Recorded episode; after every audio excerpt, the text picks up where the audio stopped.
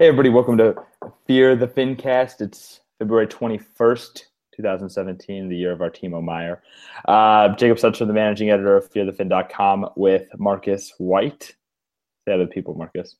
Uh, we're gonna do the we're gonna do the chat correctly today. I put in multiple links um, on the post today because I neglected to do that last time and was extremely fairly uh, criticized for not doing that. Um, I got roasted in the, in the comments. So go ahead and drop your comments and questions inside of that chat, and I will answer them. The three or four people in the in the chat last time did get their questions answered, so I can say that I do answer the questions that I do see, and I don't answer the questions that I don't see. Amazing. Uh, so a quick rundown of what we're going to get to today. We'll briefly, and I do mean briefly, talk about the games over the weekend. Uh, we'll look ahead at the bye week, and we'll talk trade deadline and Nikolay Goldobin and uh, kind of touch on the rest of the rookies and kind of where the Sharks roster stands right now, because that obviously directly relates to uh, what the Sharks need to be looking at trade deadline if they're going to do anything at all. Um, I guess I will start by kind of posing that question to you, Marcus. Uh, I know you didn't get a chance to watch the games all that closely this week because you were out on assignment. Uh, but trade deadline, I know we've kind of talked about it a little bit, and I know neither of our positions have really changed. Um, but uh, has anything changed for you as far as what you see the Sharks doing at the deadline this year, especially given that Aaron Dell had another incredible game this weekend? Uh, I think him playing that well, probably they're going to begrudgingly not acquire a backup goaltender, although, of course, I can still absolutely see that happen. Uh, I think, if anything, I could see, you know, with Goldobin getting benched in the second period, Meier going down now, or benched in the third period, excuse me, against Boston, Meier playing down now. Um, I could absolutely see them doing something and acquiring a veteran. Um, I don't think they should. I think they should just ride with the young guys and give them that pretty crucial experience.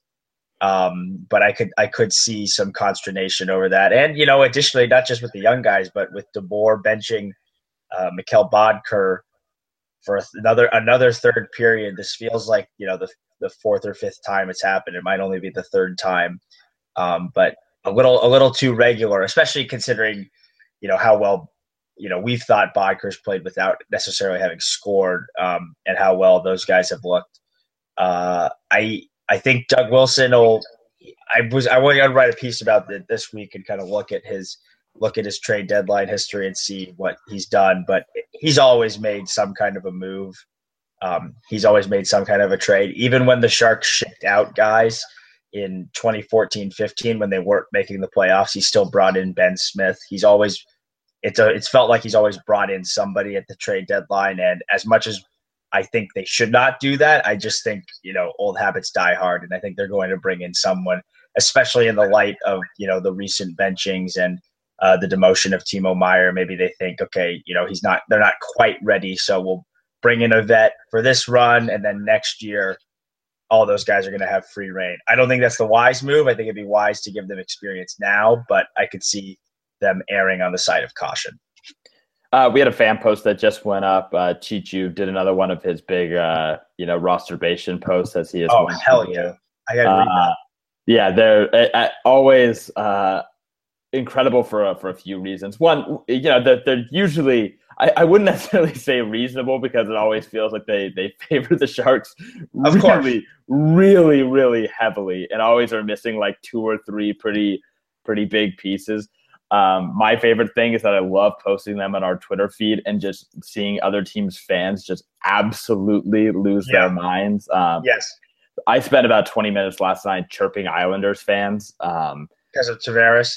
Yeah, because of Tavares. Uh, it was, uh, oh, oh, you win John Tavares, and I want to win the lottery. And so I, so I, I think Yeah. I said multiple times, oh, you, uh, don't you want a, a building to play in next year? Uh, and then I just Yeah. blocked them after that. Uh, it's a real classy organization we run here at Fear the Fin. Um, I, I think he makes some good points though. He mentions the, the defense is set, goaltending set, and he says, You know, his the only thing- evaluation of the Sharks is extremely fair. His evaluation of what Yeah. it would take to get John Tavares is, I think, Right. a little bit on the soft side.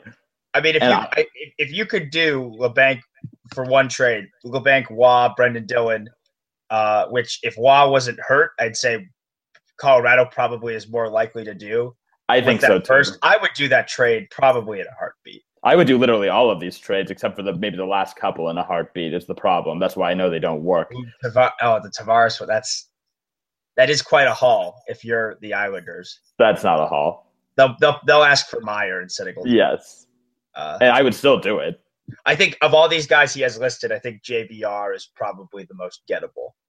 Yeah, um, the problem here is that I think still, and we talked about this on the last podcast. I think it was the last podcast um, where we talked about the Sharks needing a number one guy for the future, and I think the only number one guy on this list is still John Tavares.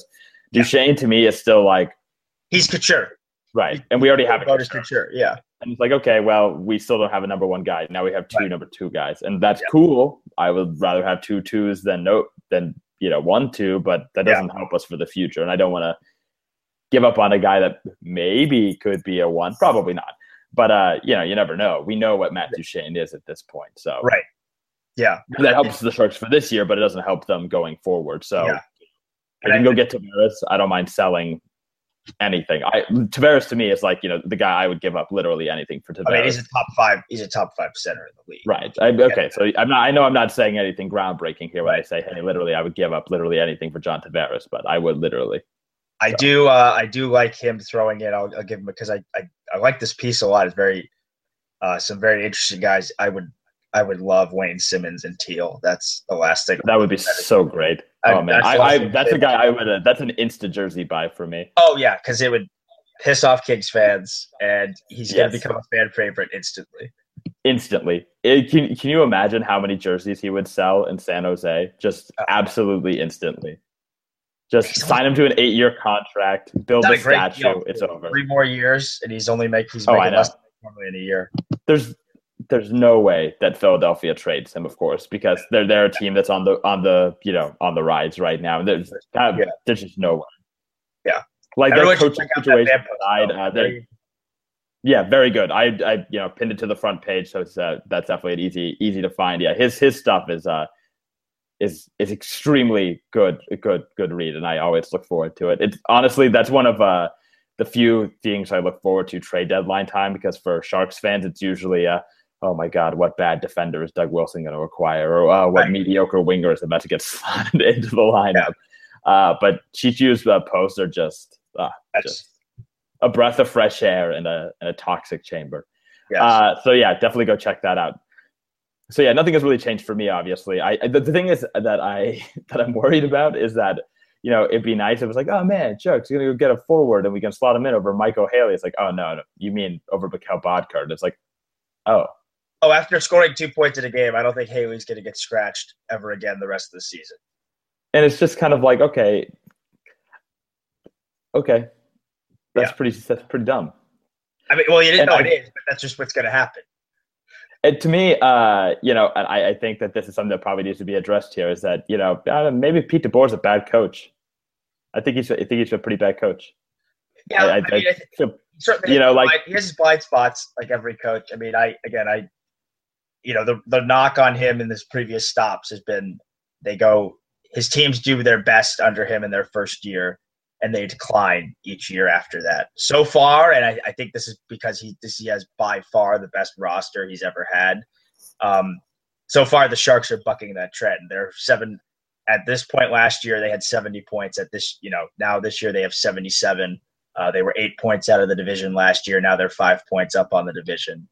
Uh, I think that says as much about the the state of the division as it does about the Sharks. But um, so far, he's bucked that trend. Uh, now it'll, you know, you know, we're gonna have to see down the stretch. Does he does he start Aaron Dell more? He played him on the back to back, and I, you know, uh, James Reimer got a lot of starts last year down the stretch. I, I given the Sharks' position in the division, and you know, I given and also given how well they did last year, not winning the Pacific Division, I could I could definitely see them, you know, saying, okay, we're comfortable with him now. Let's give him, you know, give him a few more starts and give Jones some rest down the stretch because uh, you know, I, I, think I'm gonna. I'm also gonna write about this. This this week is you know, not a lot of goaltenders have won Stanley Cups starting as many games as Martin Jones is on pace to start, and it. I think I think a big. We'll never know the the causation or the correlation Uh, but I think a big reason the Sharks made that run to the Cup final last year was because James Reimer started so many games down the stretch, and Martin Jones was as fresh as he'd been all season. A uh, couple things. The Sharks have are a worse Fenwick team this year than they were last year with a better roster. That's Pete DeBoer like that's 100%. Fair. That's a fair criticism. Yeah, that's fair. I mean, a, like, like the thing is, he's he, he, I like we know he's not a good coach. At best, he's a net neutral coach. Which I know there are a lot of those coaches. There are arguably like twenty of those coaches in the NHL, and I'm not right. saying he can't win with that coach.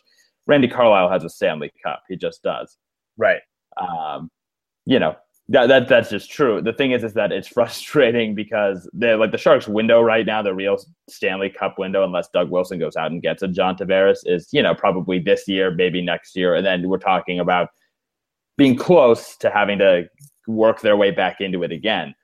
Yeah, and they're pinning their hopes on a guy that is playing Michael Haley instead of, at the very least, it, to me, it's not even that like for sure Michael Haley is much worse than a guy like Goldobin because you know a guy that's trying to work himself into the NHL game. What whatever. What that's not even my point. I'm not trying to say hey Goldobin yeah. is a better NHLer right now than Michael Haley. My point is that you're wasting experience, you know, on a guy that's never going to turn into anything in the NHL most likely. Whereas a guy like Goldobin or Sorensen or Danny O'Regan, whatever, whoever your guy is, right, could kind of use the time.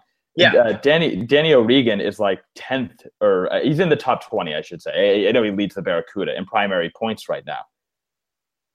I mean, you know, why isn't he getting a look? Why is Marcus Sorensen not getting more of a look on the wing? I, I don't I don't understand what the what the argument is for putting Haley in the lineup because he's not helping the NHL team.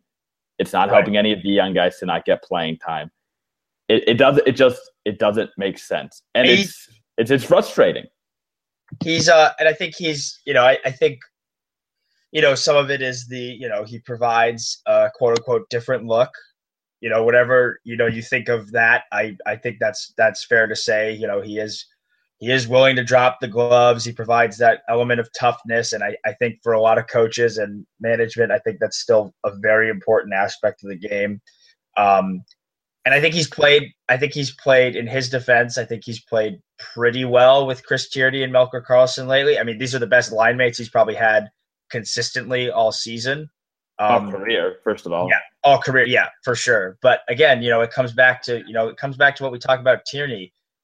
In the playoffs, you don't want Tierney as your third line center. You want him as your fourth line center. And in the sure. playoffs, you don't want Haley as your fourth line winger. Ideally, you'd have another one of your players, you know, slide down, maybe Timo Meier or Kevin Labanc, someone, you know, someone with a little more skill that can impact the game because, you know, the game is just so much tighter. So, you know, I, I this could, I think this could very well come to a head in the postseason. Um, it's going to be interesting to see what happens when Joonas Donskoi comes back because I don't, I think in in a lot of ways he may be kind of like a trade deadline acquisition for the Sharks because um, he's going to provide a boost to their lineup that they haven't had in a few games. The, of course, the concern is um, the concern is if he gets hurt again because he's you know he's had some injury issues here in the last couple seasons.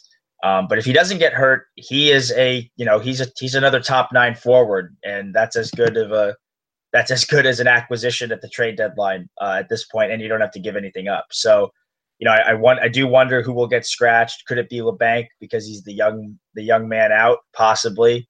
Uh, it shouldn't be Labanc. I think he's played well. Uh, I do I do think it's probably Haley when when Donskoi comes back. So, um, uh, but you know who does? This? It's probably Haley, but I there, at this point the fact that there's not confidence that it's Haley is concerning, and I think speaks to that's fair. I, to me, what it speaks to is that I feel like there is not an organizational philosophy at the Sharks right now. Why isn't there one? That's concerning to me. I feel like with other organizations and in other sports, that's that's a thing. How do the Sharks want to play? I don't know. I think after the Stanley Cup, after they got their butts kicked in the Stanley Cup final, what did they say? We want to play fast. No, they don't. Right. That that's bullshit. We know that that's a lie. We know that they said that because like, oh, well, after we just got destroyed by a fast team, we want to say we want to play fast. And I get that, right? Because that's what you say. because that's what everyone else in the NHL is saying. But they don't want to play fast, and I get that because they can't really play fast, and playing fast doesn't really mean anything. Okay. Yeah. But certainly they, not in the Western, certainly not in the Western Conference. I don't think they feel they can play at that correct. at that pace. And that's fine. They, I'm not saying they have to play fast because again, I feel like playing fast doesn't mean anything. That's just a thing that people say. You know, it's like when you like go to a party and you just like like oh man, I was yeah. So what's everyone doing? I, I don't know. I'm just kind of you know I'm just kind of here and I'm going to say whatever gets me gets me through to the next to the next conversation here. The my point is is that the the team doesn't really know what it wants to do. There's no plan. They're just kind of like oh we're just kind of rolling the pucks out there and um, hoping to score more goals than the other guys. So, and I feel like that's kind of a problem with the Sharks organization as a as a whole. Um, they're like, well, Jumbo's going to go out there, and uh, then we're going to kind of roll the lines over, you know. And that's true on the power play. The power play doesn't have a plan. The Sharks, you know, top to bottom, there's no plan. There, there's no cohesiveness as an organization as far as what they want to do. And listen, if there is a plan and they're not saying what it is, that's that's not really any better because being, you know, some kind of bullshit secret society wearing teal isn't like some cool thing.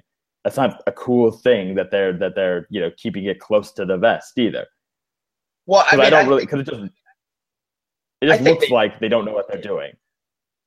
I, again, I think that's I think that's a hard uh, that's a hard thing to you know prove definitively one way or the other. Ultimately we're not in you know strategy meetings. We're not in behind the scenes talks. So we don't see like what they're being told to do. I, if i had to say what the ice. Do you feel like do you feel watching them play do you feel like there is a plan when they're I jumbling up their line like they have that, a certain style and identity they they want to play. I do. Yeah. Okay What think, is it? I think they want to play a quote unquote north south game. I think they they uh, emphasize the forecheck. I think they want to. They don't just dump and chase. They dump and I'd say they dump and pressure. They want to get the puck into the into the offensive zone, pin a defenseman along the boards, cause havoc, get the puck back, and then work the puck off it offensively. When Burns is out there, they want to work the puck back to the point uh, with him to shoot. But I would say their I would say the Sharks' identity revolves around their their forecheck. Do you, think have, do you think they have less of an identity than when they played under McLellan? Uh, I, I no. I would say that the problem is is that if they feel like they have that identity, that their roster decisions don't support that. I would no, I agree. I would agree with that. So no, my point is that's not right. an identity. What, okay, what that, you just said, what you just said is hockey word soup okay because that's what everybody says and then you make a then you make lineup decisions that don't support that. If you have an identity and you don't support it what you basically have is a hockey phrase book and then you have some dudes that come up and look at the hockey phrase book and then just go do what they're doing. You know right. what i mean? Like to me that so you, that don't, you don't think michael haley it fits with that that forechecking style we're talking about? I mean i think that i think that he is that no. Because i think timo meier's a better fit in that than Haley is. But I do I think Haley I think that's one thing me, Haley does well is that he does you know okay I guess let me let me rephrase. it, it's not that yeah, it, it's not it's not a style thing right? Right. It's like okay you're right. Your your tricycle can also go down my street okay? But if you have access to a car you should probably use the car. And if you're right. telling me what the tricycle is better than the car and I keep telling you no empirically the car is better than the tricycle and you keep saying no, the tricycle's better than the car, I'm beginning to think you actually don't want to drive anywhere. Uh-huh. That's my point. And that's why okay. what's concerning to me. And that's why I think the identity is bullshit and they don't have one because they're not committed to actually completing the goal that's stated inside of the identity. That, like, that's my point yeah. because like I feel okay. like there's not a commitment to wanting to get to where they want to get to if they're not actually willing to do the work to get there.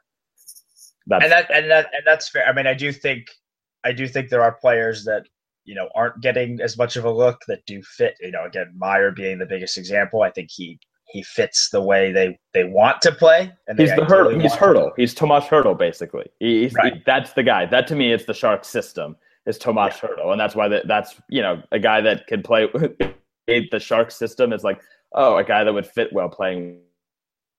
You know, and that's that's that's Timo Meier. You know, a guy that can, you know, go chase pucks down, check yeah. check guys along the board, puck puck recovery basically. Exactly. And, and then throw it up to I would say if I had to say their their system or their identity in two words, it's uh, predicated on puck recovery. Uh, and right, yeah, and I, I agree with that. Yeah, I don't cliche, but I, I, yeah, I think, I think, yeah, I don't think they're using their most optimal my optimal lineup currently. Um, and I think, and this is a this is a theory of mine. I I've not spoken with Pete DeBoer about this, so I'm I, I want to couch this and not say I'm speculation. I'm not in, I'm not in his, I'm not in his head, so I can't say this is what he definitively thinks. Um, but I do think with some of these coaches, there can be a blind spot for guys like Michael Haley, because you know, it, I mean, we are we are talking about humans here, and a player, a coach like Todd McLellan, a coach like Pete DeBoer, had they made the NHL, they would have been in Michael Haley's position. You know, having to bust their bust their ass and you know maybe play a role that they had not been asked to play when they were younger. You know, not asked to necessarily you know, be a be a goal scorer. You know what I mean? Like that's that's the kind of play. And I, I haven't watched Pete DeBoer play. I never watched Todd McLellan play, but you know, knowing what heights they reached and how both spent a lot of time in the minor leagues, not much time, if any, in the NHL. If they were going to make the NHL, that's that's who right. they would have been. So I think I think for a lot of coaches, and again, theory of mine, amateur amateur psychology, not a um, this is not these are not his words these are my words i think there can be a bit of a blind spot for players like this because of the i don't want to say sympathy and i don't want to say empathy because i don't want to imply yeah, that they feel right. bad for him but it's like oh i recognize that kind of a player and i think I, when i played, value yeah you value the work ethic because exactly. that's something you should and when i played i wish that had been valued yeah so i think and you know i think and you know, and this is the, I don't think like, I don't think Haley should get uh, demoted. I think he's a perfect, no, neither do I. perfectly fine 13th. I mean, he's Absolutely, I, I, right. I don't think so either. No, keep him. I still think he has, should have a roster spot. I think he yeah, should be. You're, a, you're in a great like you know would we. It's just it goes again. It goes back to optimal use of the lineup. Like he's this is not to say he's worse than Mike Brown or worse than Mike's. No, literally Scott. not even remotely true. He is so yeah. so so much better than, I mean, than any of the guys we've had in that. With that fourth line and against, I think against bad teams, he looks better because like those teams a lot better in fact those teams don't have the same depth but you know when he's against the the top 16 fourth lines in the league in the postseason he'll probably struggle and again that's that's just knowing his limits as a hockey player so i think i, I think people are in for a rude awakening when the playoffs roll around if he's still in the lineup because i think I, people people have forgotten already what it was like in the playoffs last year with Nick Spaling in the lineup, and it's right. amazing to me how how yeah. quickly people forget. Another another another blind spot guy, I think, for DeBoer, a guy you know a hard worker, and the plus guy, that, guy that played guy for him in Kitchener. Yeah, yeah, amazing. That's what it was. What a surprise! How use him compared to you know Boedker, who also played for him in junior. Yeah, um, but I, again, I think it's it's a there are there are definitely the goalposts move for players depending on which line they're on and how new they are to the team, how much money they're making. Exactly. Uh, I mean, we saw with Joel Ward this year. I mean, when he got he got scratched what two times in three games. That was ridiculous. Bad. I mean, and that's bad. Playing, that's bad coaching. That was, no, that's great. That's a bad decision. Of course, they'll he'll point to and say, "Oh, he, you know, he's played well since then." But you could easily well, he played well before then. Well you before. just wasn't going in the net. Now he's now he's starting to score. Um, yeah. So yeah, I, I think there yeah there have definitely been some suboptimal uh, lineup decisions. Good word choice. Thank you. Um, we'll send it straight to the Men in Blazers. Yeah, exactly. um, yeah, I think so. I think it, that hasn't been that really has not been uh, ideal, but I do think the um, I do think that come playoff time, come Donskoi getting healthy, I think ultimately the right decisions are going to get made. You know, I could see Haley could get a game or two in a series, but he's not going to be playing. He's not going to have played every game in the postseason. I just no, and if he does, I, no, I don't think so either. he does, that's bad coaching. But I again, I think I think DeBoer is rewarding the you know the consistency, rewarding the the hard work, and I I think you know you can't. I think. If, and again, we're not we're not we're definitely not criticizing Haley's work ethic. Like you know the nope. guy the guy is built like a tank. Like you know he and he had, had to you know work very hard to get where he is now. Um, and like we said, he's not he is absolutely not Mike Brown. But no, I agree. I think there, I do think there is a bit, of, but I do think there is a bit of a blind spot for players like that.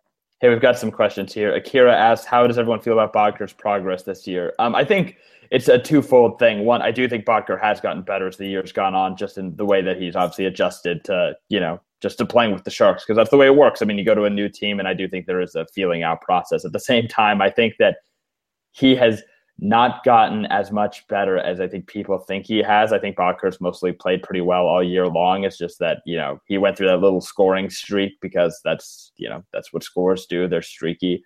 Um, I think he's been pretty good this year. Just hasn't really gotten the scoring that I think um, that we would like to see, and I, that to me has more to do with shooting percentage than anything else. Um, the weirdest thing with him is that uh, he's he's just missed the net a lot. Uh, and I, I, think even that has to do with shooting percentage. Um, you know, the Corsi shooting percentage is a thing. How often your shot attempts miss the net, and that's at a at a low point for him this year. You know, some of that has to do with the, the more of his shots are missing the net than in previous years. Right. Yeah. Yeah. yeah. Correct. That's um, that's one where the stats back up the eye test because I felt like he has he has missed the net uh, yeah. quite. Uh, you know, listen, that could be bad luck. That could be him declining already. Um, that would be not great uh, because guess what? We have him for a couple more years. Uh, right. And if he's going Tyler Kennedy on us already, then uh, we're in trouble. Uh, because listen, he's not a good possession player, and uh, if he's not going to score goals, the Sharks are in trouble. And yeah. I keep seeing. Uh, uh, so go ahead. Give. Why don't you answer this question? Because we have a thing. I, I would say he's not a good possession player on his own, but when he is with the right players, he can be uh, a very good possession. You're I right. think that's fair. I think, and I think, even though he hasn't scored a ton, you know, with them, uh, I would say the best he has quote the best he's looked this season has absolutely been with Logan Couture and Patrick Marleau. Like that has been a, just a, a perfect asynchronous. Uh, usage of those three players. I mean, I've you know I've tweeted about it a little bit. The hockey sense that they display. I mean, some of the I think like if you're gonna make a reel of the Sharks' best goals this season, like the five best, two of them have been scored by that Couture Marleau Boedker And they line. played what like maybe 70 minutes together or something. Yeah, it feels like exactly. like nothing. yeah, exactly. They're uh they are they are like they're very good um together. I I would say I think he's played pretty consistently all year. I think you know, maybe he. I think there. I think if you want to say when he's looked when he started to look better, it was probably that uh, Eastern Canada road trip when in Toronto and Ottawa. Those were probably uh, you know two of his strongest games. But again, he didn't score. He was generating oh, plenty of chances. He didn't. Yeah, but those games were just man. Those were the games. Was like man, this is how he's gonna die. He's gonna die out here, never yeah. scoring again. He's actually just gonna evaporate on the ice. Like never yeah. mind, guys. Uh, take me to heaven, God. Yeah. It's over. I can't do it. yeah.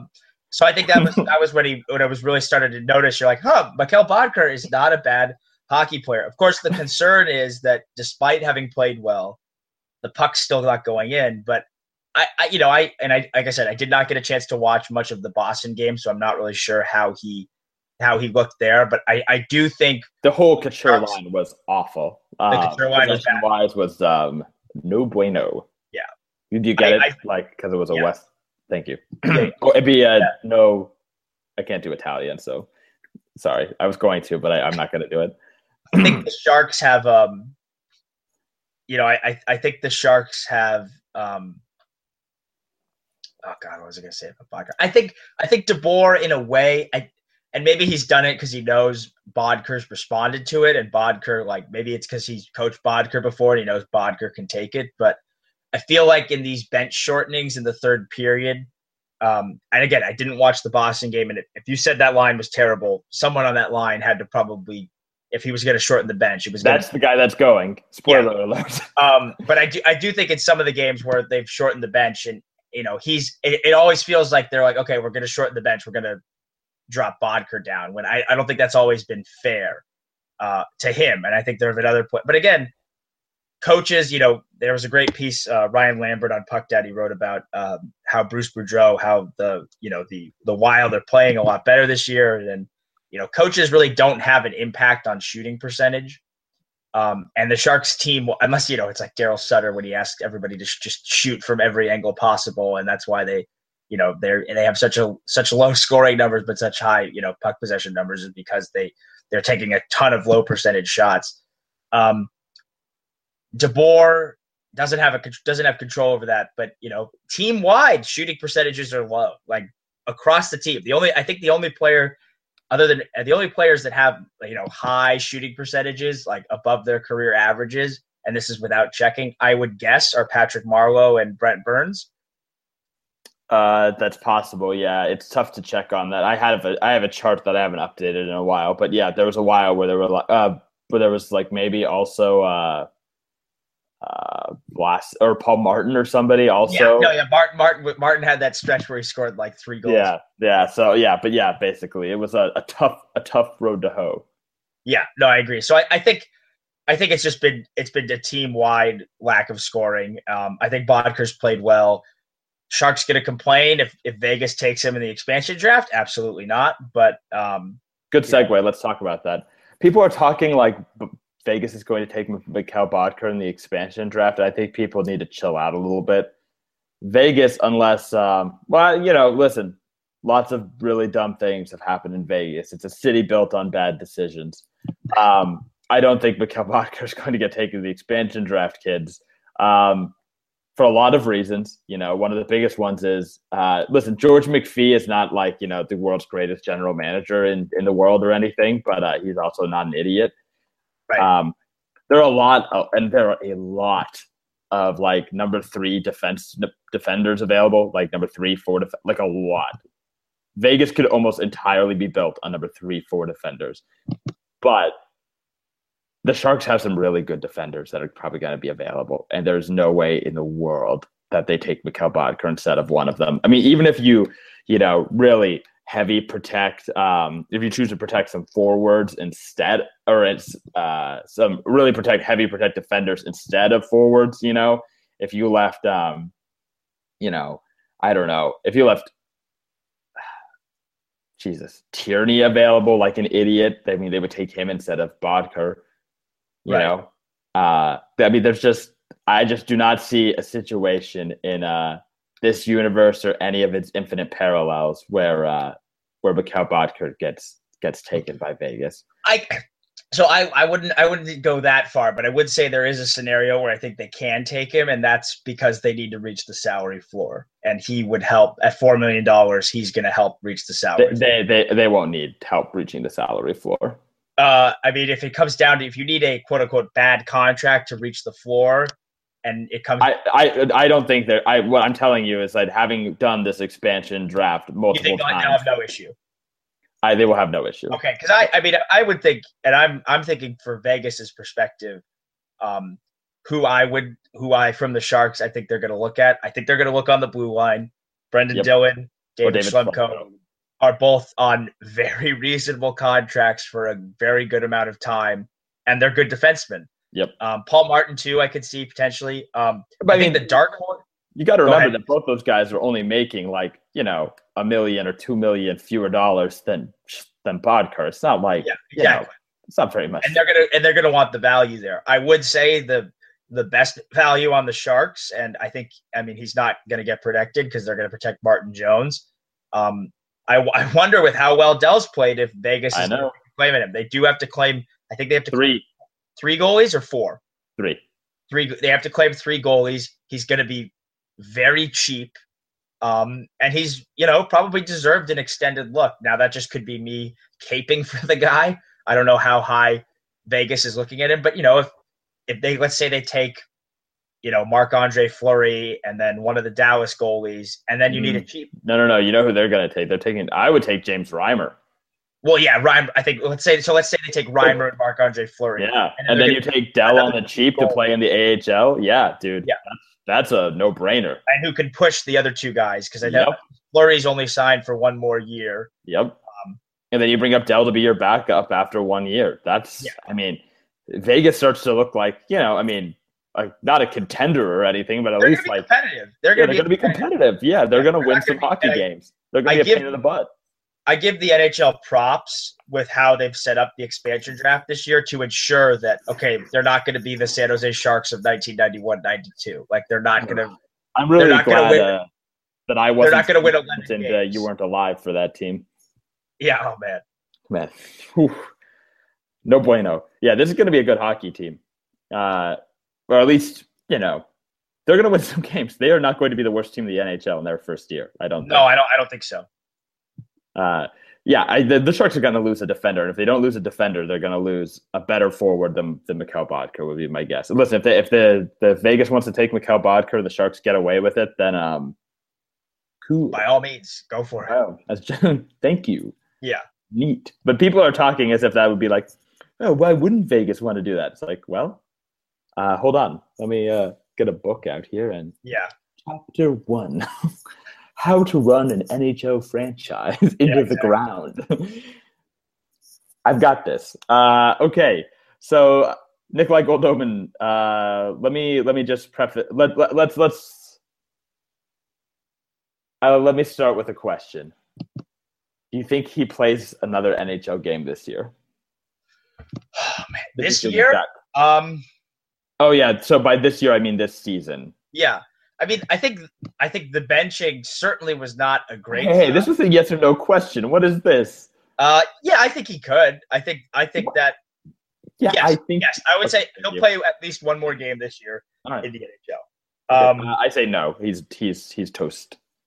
It's I over. say yes because I think I think this Donskoi thing. And again, I'm putting on my speculative journalist hat. No nice. instant information.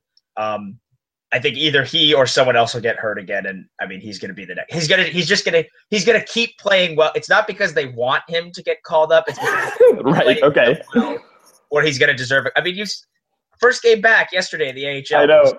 What a baller! Third game in three nights. I mean, I know he didn't play that many minutes uh, against Boston, but still comes right in, scores again. Just does not care.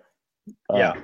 I, am sure Roy Sommer won't complain too much if uh, if if Goldobin spends the rest of the year with the Barracuda, who are Obviously, now AHL leading San yeah. Jose Barracuda. I like to think that Roy Sommer goes home every night, puts on the same slippers he's owned for 40 years, and drinks like some really cheap whiskey out of a plastic cup and then smokes a cigar every single night. Just happiest man in all of San Jose every night. Troy like, oh, game player of the week. I guess that's true. I should probably write something about that. Uh, if if somebody around here runs a Sharks website, not, not me. Yikes! Oh man, we want to be that. Is asshole. Roy Sommer going to win AHL Coach of the Year? Oh, ab- absolutely. Oh, I can't wait, man. Uh, he I'm, legitimately must be the happiest man in the world. You know what's the, the funniest thing to me is that after years, and I'm glad that I never took part in this because I had no uh, no opinion on AHL anything because uh, the AHL team for the Sharks has been irrelevant for so many years. But it just right. seemed like for years people just absolutely took Roy Sommer to the woodshed, and it was like, oh man, yeah. really? So like, what's the deal with Roy Sommer? Yeah. How do we even have an opinion on a guy that coaches in Worcester? Yeah. Uh, and, and now it's like, oh, hey, look, that Roy Sommer guy has a team now, and look, yeah. they're good. No, exactly. And it's almost it's, like nice that, almost like you know maybe it's nice he just getting rewarded because I, I think when the when the Sharks have had AHL talent, they've done well. In 0809, they made the playoffs. I believe they made the playoffs again in Worcester. I want to say I want to say like Wingels was when they when they had Wingels and stuff. Like when they had good teams. When they had Wingels and stuff, that yeah. was the bar for right. Them. Exactly but I mean, I think the biggest difference now is the homegrown. Uh, you know, there's oh, it's huge. It's all homegrown. Oh, it's so many. It's not thirty-five-year-old AHL dudes. Exactly. I mean, yes, you do have John McCarthy, and you. Uh, but, but like, John McCarthy is lighting the lamp right now, man. Yeah, John McCarthy's yeah. the dude. I uh, man, yeah. John McCarthy. See, John McCarthy is a guy like if uh is is like uh you know he's actually the guy that I, I if if John McCarthy was playing Michael Haley's role right now, I probably wouldn't even complain about it a single time because John McCarthy is like, uh, yeah, he's been around for about forty thousand years. He's he actually used with the Sharks organization for sure. John John McCarthy actually learned to play hockey by using an actual woolly mammoth tusk. Yeah. That's where they got it for for Jumbo. They are 31 in the the was the Barracuda. I almost said Worcester Sharks. Oh, good 31, Lord. 11, 1 and 3 this year. They're 31 and 15. Like That's so good, dude. They've almost, they've literally almost, they've won over. Yeah, they've won over. They have the highest winning percentage of the AHL. Uh, I, I, think we expected them to be good this year. Not that good. we were expecting this.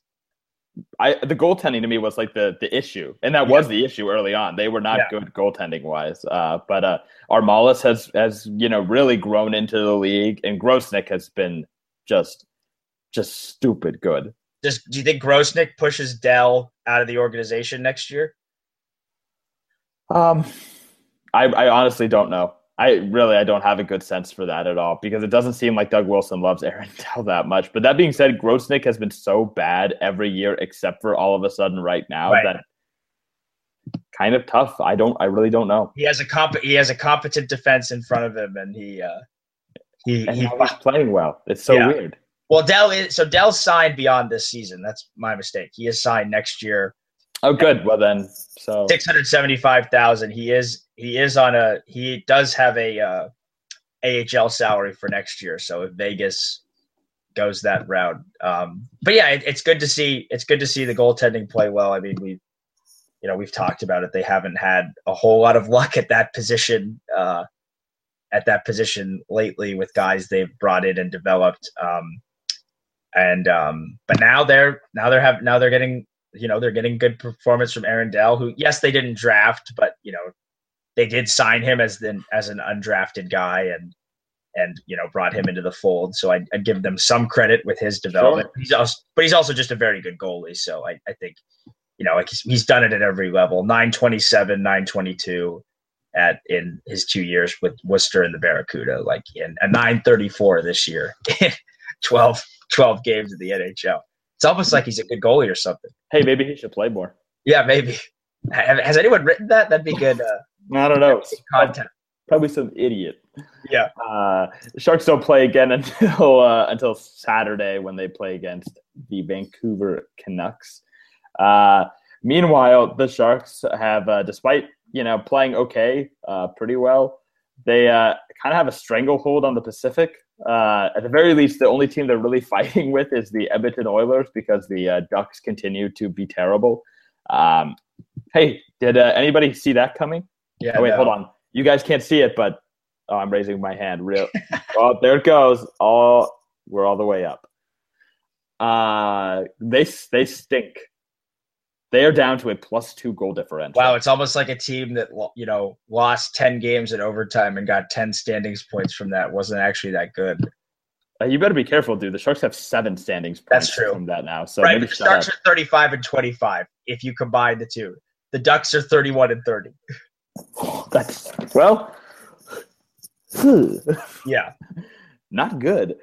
Uh, yeah, the uh, the Oilers Sharks are also have that I think I'd be worried about in the at the top of the division. Oilers are good, dude. Yeah. just like we've been saying, they should be for years. And if if you they finally uh, did it, guys. It only took a thousand first overall draft picks. Good for you. exactly, Gold star. Sharks should be worried. Good for you, Glenn Coco.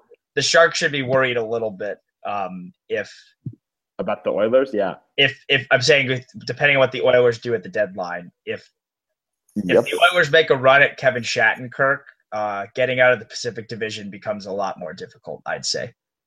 Uh, hey, let's. Can I turn what you said on its head a little bit? Yes, Oilers fans should be a little bit worried about what the Oilers do at the deadline. agreed. Agreed.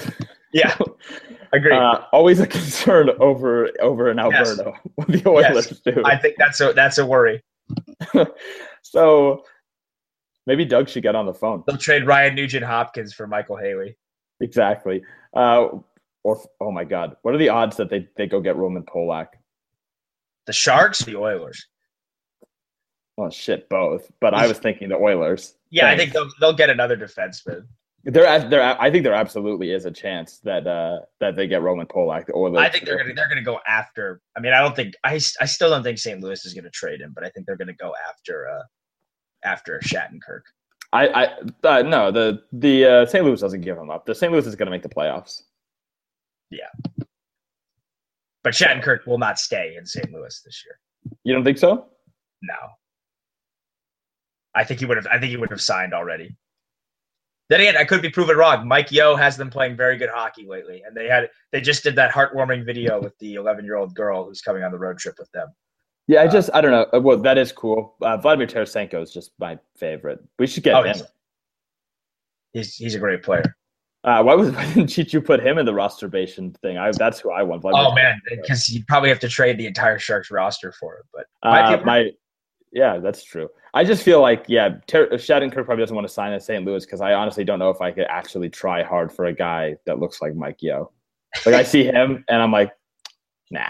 Mike Yeo looks like one of the like one of the fans that NHL 17 procedurally generates in the background. Yeah, absolutely. Like just completely nondescript. Like, do you do you remember uh, remember that meltdown he had in Minnesota last year before he got fired? Like the during a practice where he was like throwing stuff on the ice. Oh yeah, yeah. And yeah. I was like, I remember watching that and being like, Nah, I don't know.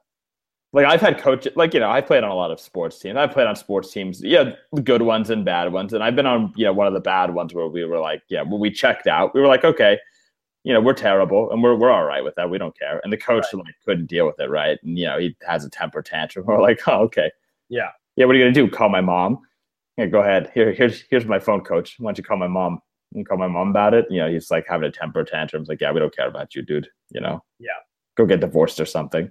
And that's what Mike Yeo is like to me. It's like, yeah, go go get divorced or something, kid. I, I, I, still go back to procedurally generated background fan from an EA or 2K sports game. That's to me, what, he just looks like a sad divorced man. That's what he looks like to me. that's fair. Eh, just uh, calls him like I sees him. Uh, all right. Do we have any other questions in the chat? Oh man, I, there are some things in here. Uh, let's see. Uh, wow, man, Cole and Akira are just like having their own conversation, totally independent of us, and I love that. We're just bringing people together, separate from us. Uh, blah blah blah. Is no okay. No. How do you guys think that cold open? Oh, do you? Wow, uh, we're going straight here. Do you guys think that Goldobin will uh, jump ship to the K? No, not really. Gold- no, I Here's why I don't think that. Uh, Marcus has a serious answer, so let me say my bullshit answer first. Goldobin is having way too much fun living in, in, in California to go to back to Russia. Russia sucks, dude. Have you ever been to Russia? Russia's a shithole. Dude's driving fast cars and uh, doing other stuff uh, in in California. Dude's not going back to Russia.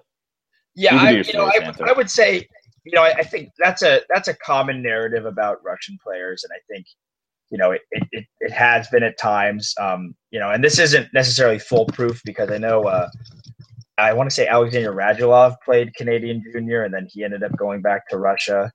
Uh, yes, he did. He did play in the, uh, Radulov played in the Q. Look, I, I just think with guys who have played in junior, I think it's a little different. I don't think the pull is as strong. I think a, re- a reason Radulov went back – is because like he was pretty much blacklisted from the NHL after the partying scandal with the Predators, and like you know, rightfully so. You go out and party the night before a playoff game, and you show up after curfew. You're going to. It's not going to end very well.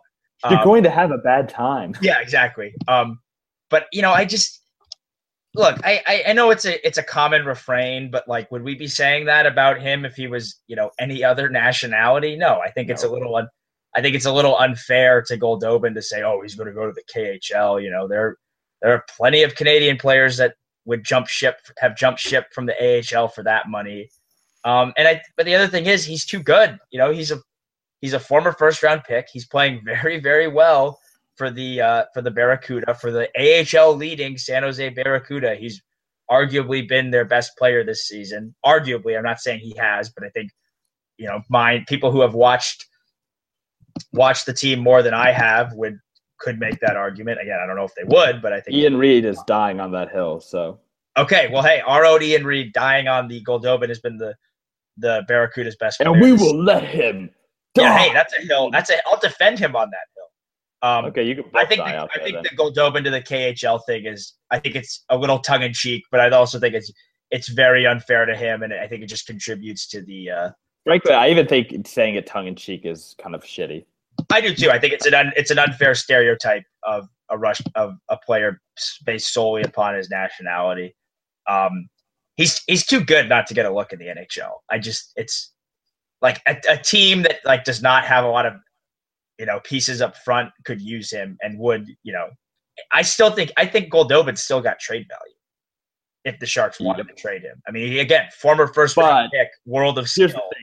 You're never you're never going to get fair value for a guy like Goldobin because he's no. Russian, and that's why I think you, there's no point in trading him. Just play him. Yeah, don't be an idiot. I think honestly, I think he makes the team out of camp next year. I really do. I, I also do. And that's why I think it's weird that we're that that that's even a discussion. Yeah. Um, okay, let's see. How do you feel like how do you feel San Jose would fare against Edmonton in the playoffs? I think that they would beat them pretty handily, to be honest. I think Edmonton's yeah, I, a much better team than they have been in years past, but they're also not that good. Depth is depth is key in the playoffs, and I don't think Edmonton has a ton of it. Depends on what they do at the trade deadline, but I they don't have a bottom six or a defense. Uh, I think McDavid. I think the Sharks really have to figure out who they're going to match up against McDavid. Um, Marc-Edouard Vlasic. Might it might be worth putting Burns and Vlasic together. I think just have the speed to contain Black. Again, worth exploring. Uh, yeah. I don't think DeBoer is going to play his hand. Do they play Edmonton again this season? They do. I don't think DeBoer at the end of uh, March, right? I think. I don't think DeBoer is going to give any indication. I don't think either team will give any indication what they do in a playoff series against each other in that series. Um, the Sharks are actually just going to send the Barracuda up there. Yeah, they need, but they need, to, they need to figure out who's going to match up with McDavid. We talked about it a little bit. You know, Couture, not Joe Thornton. I Joe honestly, Thornton, I would, I would be interested in playing the the good, the bad, and the ugly line to see if how it plays. I think it's worth a shot. Speed. I think they could. They're the know, try it, right? That's your that's your quote unquote. That's been your quote unquote shutdown line. I think in years mm-hmm. past. Um, yeah, I think it's. I think it's. I think Joe can handle Nuge or Draisaitl. Um, yeah. And I think certainly you know. Uh, Draisaitl is the one that is a little bit concerning because he's oh shifty. He's like Draisaitl to me. I look at him, he's like an eel. I really like Draisaitl. Oh yeah. He spent some uh, time on he spent and if he spends time on McDavid's wing, that's better for the Sharks because that hurts Edmonton's depth. I, I think that series could go long just because of the MVP, uh, Connor, or the MVP Brent Burns, depending on your your tint of your glasses. But uh, I think the Sharks win that series in six.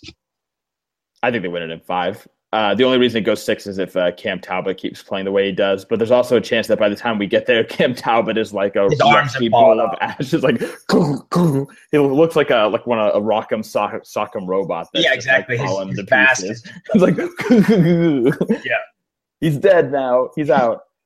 Uh, all right. Uh, that that that is literally all the time that I have because I've got uh I've got to go do things. Uh, so Marcus, you can follow him on Twitter at Marcus P. White. Follow me on Twitter at Jake Sundstrom. You can follow us both on Twitter occasionally at Fear the Fin. We've got some good stuff on the website. We talked about the rosterbation post.